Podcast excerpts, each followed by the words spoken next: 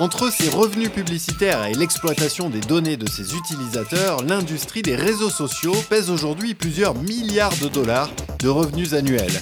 Et pourtant, on pourrait dire que la fin de l'engouement pour ces réseaux serait toute proche. Bonjour Julien. Bonjour Thibaut. Alors Julien, euh, c'est vous hein, qui euh, m'avez inspiré cette introduction. Euh, qu'est-ce qui vous amène à penser, parce que c'est votre conclusion, que cette fin des réseaux sociaux pourrait être toute proche? Eh bien d'abord, je vais apporter une rectification, Thibaut. il ne s'agit pas du tout de prophétiser la fin des réseaux sociaux. Ceci, d'ailleurs, était à l'origine de l'Internet. Hein. Oui, c'est vrai. des gens un peu âgés comme nous avons connu Caramel, MySpace, et tout cela était bien évidemment bien antérieur à Facebook. Ah, je ne peux pas vous contredire. D'ailleurs, les réseaux sociaux virtuels sont l'un des usages en fait les plus naturels d'Internet. Et il n'y a aucune raison de penser qu'ils disparaîtront de la toile de sitôt. En revanche, euh, mes observations en fait récentes m'ont amené à penser que le paysage des réseaux sociaux va largement évoluer, de même que les usages que nous en faisons. Et ce, pour une simple et bonne raison, qu'ils suivent un cycle de vie accéléré. Alors justement, comment est-ce qu'on peut expliquer euh, euh, ce raccourcissement des cycles de vie pour les réseaux sociaux? Eh bien, je dirais que je suis parti de, l'hypothèse que, sur les réseaux sociaux, en fait, la mauvaise monnaie chasse la bonne de plus en plus rapidement, ou euh, en fait, transposé dans le cas qui nous intéresse, eh bien, les mauvais utilisateurs finissent par pousser les bons à se détourner des réseaux sociaux existants pour éventuellement voguer vers de nouvelles solutions lorsque celles-ci apparaissent. Euh, justement, c'est quoi un bon utilisateur d'un réseau social? C'est quoi la différence entre un bon utilisateur et un mauvais utilisateur de réseau social? Ou entre un euh, bon chasseur et un mauvais chasseur voilà, Pour paraphraser euh, quelque chose également que seules les personnes de notre génération peuvent comprendre. Eh bien, je dirais qu'en fait, un bon utilisateur, c'est peut-être un utilisateur pionnier qui maîtrise à la perfection l'outil il en maîtrise les codes en fait. C'est un véritable leader d'opinion, il propose du contenu qui est intéressant et surtout, dernière condition et non des moindres, il est fortement monétisable. D'accord. Euh, je vous ai entendu dire hein, il y a un instant, la mauvaise monnaie chasse la bonne. Et il faut euh, bien rappeler que euh, vous avez en fait repris ce qui s'appelle la loi de Gresham, du nom de Thomas Gresham, un banquier britannique du XVIe siècle. Thibault. Voilà. vous pouvez simplement nous résumer les grands principes de ce, de ce principe de Gresham en quelques mots? Euh, bah, pour le dire simplement, en fait, dans, l'Angleterre du, XVIe siècle circulaient des, shillings, hein, c'était les pièces de monnaie de l'époque, qui étaient uniformes du point de vue de leur euh, valeur légale, mais pas de leur qualité intrinsèque. En fait, certaines de ces pièces étaient plus pures que d'autres, en cela qu'elles contenaient une quantité euh, d'argent ou d'or plus importante.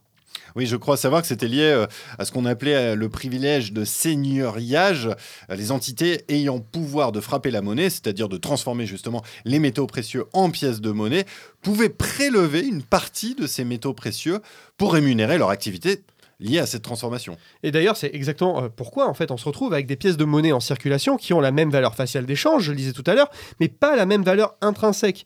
Et la suite, en fait, elle est facile à deviner. Les agents économiques ont utilisé prioritairement les pièces de très mauvaise qualité pour solder leurs échanges, disons-le clairement en fait, pour s'en débarrasser au plus vite, quoi. Et euh, tandis qu'ils thésaurisaient euh, les pièces de monnaie de bonne qualité. Tant et si bien qu'au final, seules les mauvaises pièces restaient en circulation et la mauvaise monnaie avait chassé la bonne. Et donc pour en revenir aux réseaux sociaux, c'est la même chose, les mauvais utilisateurs seraient en train de chasser les bons eh Bien, en tout cas, c'est ce qui ressort de mes observations. On pourrait déjà prendre le problème au global, si vous me permettez, Thibaut. Le marché des réseaux sociaux s'est fragmenté. Pour le dire simplement, on est parti d'un réseau social très généraliste incarné par Facebook à une multitude peut-être de réseaux sociaux plus ou moins spécialisés. On a Twitter pour le microblogging, Instagram pour la photo, LinkedIn pour le professional networking, euh, on a TikTok pour les libdub et Twitch pour les jeux vidéo. Bref, on pourrait dire qu'il y en a un petit peu pour tous les goûts, mais cela fragmente aussi le marché. Et donc, les investissements publicitaires qui est le kérosène de ce marché. Oui, mais est-ce que c'est vraiment un problème pour les acteurs du marché? Euh, Je veux dire, rien ne vous empêche d'être inscrit sur plusieurs réseaux sociaux. Hein. Moi-même, par exemple, je suis sur LinkedIn et Twitter. Oui, bah, vous avez parfaitement raison, Thibaut. Mais vous ne pouvez pas être en même temps sur Twitter et LinkedIn. Et ce qui compte réellement sur ce marché, ce n'est pas le fait que vous soyez inscrit sur tel ou tel réseau, mais que vous y soyez actif, que vous y passiez du temps pour y révéler de l'information par les contenus que vous avez postés ou vous allez liker.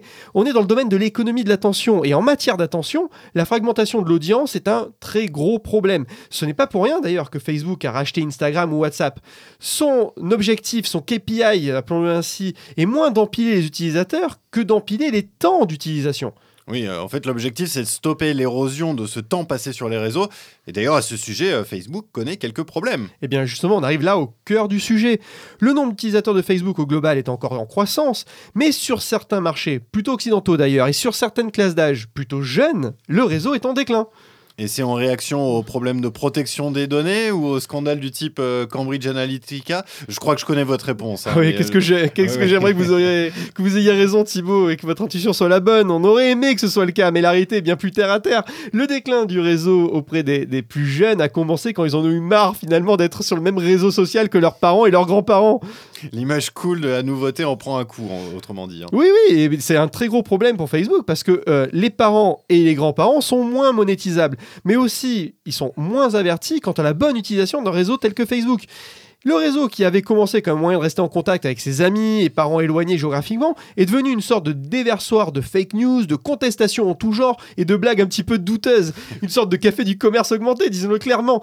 Et qui, auprès des jeunes, a également lassé les personnes les plus modérées. Et la mauvaise monnaie a encore une fois chassé la bonne. D'ailleurs, ça fait penser à Twitter, hein, qui est régulièrement décrié pour euh, la violence des propos qui sont tenus. C'est, c'est finalement euh, que de la haine maintenant sur Twitter, Oui, quasiment. on peut, hein. on- on peut le dire, l'information brute et synthétique sur Twitter a progress- progressivement finalement a été noyée sous un flot permanent de polémiques et d'invectives en tout genre qui n'intéressent plus guère que les justiciers sociaux et autres militants en manque d'indignation sur des sujets sociétaux souvent minoritaires en fait.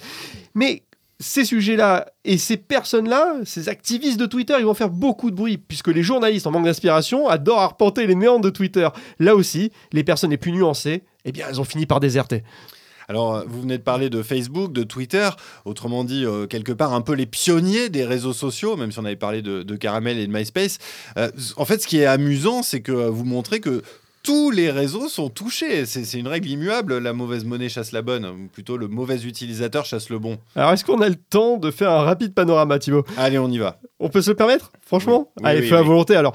Euh, on peut peut-être commencer par Instagram. Euh, In- Instagram, au départ, c'était surtout de belles photos qu'il s'agissait de mettre en valeur, de faire connaître. D'ailleurs, euh, j'ouvre une parenthèse, mais Kevin Systrom, le, le fondateur, c'est un passionné de photographie.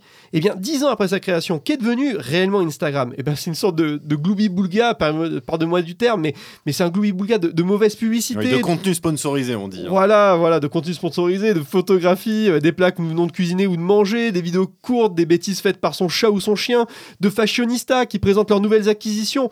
Bref, une utilité bien discutable. Et ça fait bien longtemps, effectivement, qu'il n'y a plus euh, de vrais photographes, s'il y a encore, mais qui sont minoritaires sur Instagram. Euh, ensuite, si on continue ce panorama, LinkedIn. Alors LinkedIn, euh, il faut rappeler déjà qu'il a été racheté par Microsoft pour la bagatelle de 26,2 milliards de dollars en 2016. hein. Euh, LinkedIn, en fait, au départ, c'est l'idée de créer un réseau euh, de professionnels qui conversent entre eux dans des salons privés pour échanger des informations et de connaissances, mais aussi pour permettre aux entreprises de staffer. Bon, allez sur LinkedIn aujourd'hui et dites-moi ce que vous allez y trouver. Du spam. Ah, du spam, un magma aussi d'autopromotion, euh, d'annonces d'événements noyés dans la masse et de réflexions de bas étage euh, sur comment motiver ses troupes, euh, résilier, mettre le client au centre de son business, bref, des lieux dits, Euh, des, des lieux communs, pardon. Et Snapchat, alors, pour poursuivre le tour d'horizon. Eh bien, euh, c'est un peu caméra café sans la caméra, hein, non Non, mais Snapchat, en, caricaturant un peu, on pourrait résumer euh, l'état de ce réseau social peut-être aux, affaires de revenge porn qui l'ont éclaboussé durant le confinement. Voilà, la, promesse de valeur qui combine anonymat et contenu à durée de vie très limitée a donné un terrain de jeu très favorable aux diffuseurs de contenu, au mieux de faible intérêt, au pire, bah, carrément illicite. Et qu'en est-il des nouvelles stars, on va dire, des réseaux sociaux, euh, ceux qui montent en puissance, TikTok, Twitch? Est-ce qu'on peut pronostiquer qu'ils finiront eux aussi par être ingardisés Eh ben, je vois vraiment pas du tout comment il pourrait en aller autrement. Parce qu'en fait, on touche là du doigt toutes les extensions de la loi de Gresham. Par exemple, euh, citons Akarloff. Vous savez que j'aime beaucoup citer Akarloff, qui est prix Nobel d'économie. Eh bien, Akarloff, il avait démontré que sur le marché des véhicules d'occasion, sous certaines conditions ayant trait notamment aux asymétries d'information, eh bien, les mauvais véhicules finissent par chasser les bons du marché. Eh bien, il en va domaine dans d'autres domaines nettement plus préoccupants d'ailleurs que Et les vous véhicules d'occasion. Vous pensez à quoi, par exemple? Euh, pourquoi pas parler de la sphère sociale, par exemple? On, observe que euh, dans la sphère sociale, les mauvais comportements tendent à chasser les bons. Pourquoi est-ce que je devrais me conférer, moi, aux règles quand tous les autres autour de moi trichent? Ou pourquoi est-ce que je devrais demeurer dans un lieu de vie, par exemple, dans lequel règnent des incivilités? Dans le premier cas, les mauvais comportements peuvent chasser les bons, et dans le second cas, c'est la même chose, mais avec une explication euh, à, à la ghettoisation de certains quartiers et à l'extrême boboisation des autres. Oui, avec les répercussions euh, qu'on connaît hein, sur l'immobilier ou l'activité euh, commerciale. D'ailleurs, il y a un autre domaine dans lequel la loi de Gresham semble s'appliquer et euh, d'ailleurs trouver toute une autre caisse de résonance grâce aux réseaux sociaux, c'est l'information. Et on est concerné en premier lieu. Effectivement, l'information, il faut en fait, quand on y réfléchit bien, quelques secondes pour proférer un mensonge, une fake news, et à la propager sur les réseaux sociaux. Mais à l'inverse, il faut beaucoup plus de temps et de pédagogie pour démontrer ces fake news et le faire savoir. Et d'argent. Et d'argent aussi. Et, et- et qu'observons-nous Eh bien que sur les réseaux sociaux, les fake news sont en train de chasser progressivement les bonnes informations. Eh bien, décidément, les réseaux sociaux sont dans tous les mauvais coups. Eh bien, merci euh, Julien. Et rendez-vous dans quelques mois, années, décennies, pourquoi pas, pour constater à quel point TikTok et Twitch auront été détournés et ringardisés. Ça ne manquera pas. Au revoir Thibaut. Merci Julien.